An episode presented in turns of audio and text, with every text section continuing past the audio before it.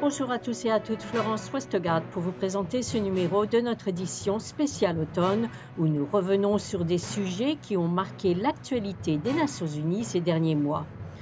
Aujourd'hui, nous allons parler d'environnement, plus particulièrement des défenseurs de l'environnement avec Michel Forst. Il est le premier rapporteur spécial sur la situation des défenseurs de l'environnement dans le cadre de la Convention d'Arus.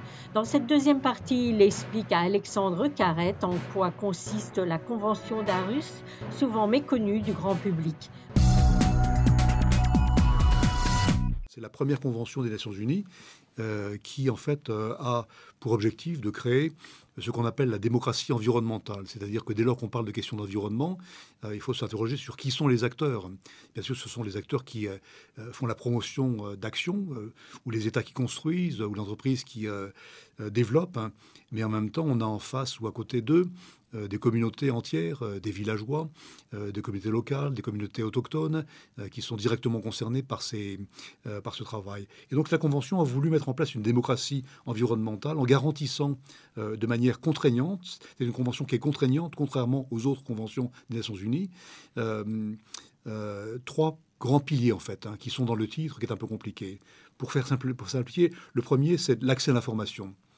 Dès lors qu'il y a un projet euh, concernant l'environnement dans une région ou dans un pays, euh, l'État doit fournir l'information nécessaire euh, sur les projets en cours pour s'assurer que, d'abord, ils sont accessibles, lisibles et qu'on comprenne la nature des projets qui sont concernés.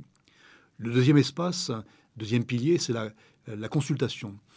L'État doit garantir des méthodes de consultation, de prise de décision dans lesquelles les personnes affectées par un projet, encore une fois, communauté locale, un village, une famille euh, menacée par un projet peuvent donner leur, euh, leur avis, peuvent éventuellement s'opposer, peuvent éventuellement aller en justice pour saisir la justice quand le projet ne répond pas aux critères environnementaux. Et le troisième pilier, le plus important pour moi, c'est l'accès à la justice environnementale. Ça veut dire que toute personne, individu, groupe, communauté qui est menacée par une entreprise ou par un État pour non-respect des droits environnementaux peut aller devant la justice judiciaire de son pays ou la justice administrative de son pays pour obtenir une décision de justice et une réparation financière. Donc on voit à quel point les trois piliers sont complémentaires. L'accès à l'information, je dois être informé. L'accès à la participation, je dois pouvoir donner mon point de vue. Et si mon point de vue n'a pas été entendu et si mes droits ont été bafoués, je peux aller en justice pour saisir le juge pour dire mes droits ont été bafoués et obtenir réparation financière et réparation, c'est-à-dire qu'on peut faire stopper euh, un vrai projet. Donc il y a tout un, un, espace qui s'ouvre à nous euh, pour l'avenir, pour faire évoluer euh, le comportement des États et des entreprises. Alors concrètement, Monsieur Forst, euh, par rapport à votre mandat, donc vous êtes défenseur des droits de l'environnement. Ça signifie que si aujourd'hui je suis un défenseur de l'environnement, je fais des actions dans mon pays, que je, sens des représailles, je peux, je peux vous contacter? Comment ça se passe? Alors il y a il y a un formulaire qui est. Alors, le mandat a été créé récemment, donc la, beauté de ce mandat, pour moi, c'est que c'est un mandat qui est créé à partir de rien du tout. Donc, il faut tout inventer. Et, j'aime beaucoup ça parce qu'on n'a pas les contraintes des Nations Unies, de la bureaucratie. On peut faire ce qu'on veut, au fond.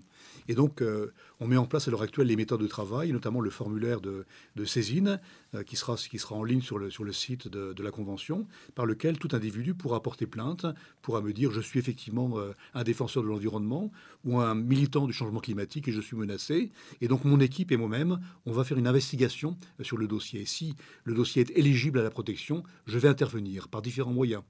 Euh, des moyens qui sont un peu confidentiels, des lettres d'allégation euh, demandant des comptes à l'État, et on, fera monter en, puissance euh, les méthodes de communication pour s'assurer que l'État comprenne à quel point il a violé les droits de la Convention. Et ce qui est intéressant, c'est que si la Convention est violée, j'ai expliqué c'est une Convention qui liait les États, alors il y a un autre comité au sein de la Convention qui peut décider de priver de voix le pays concerné, ou même d'expulser de la Convention le pays concerné. On peut penser que ce n'est pas grand-chose, mais beaucoup de pays, en fait, ont besoin de ça, parce que ça conditionne également l'accès à des financements publics, euh, la publique internationale ou les gros financements internationaux. Donc il y a un aspect aussi de menace potentielle euh, qui peut peser sur les pays qui ne respectent pas les, euh, les droits des défenseurs de l'environnement.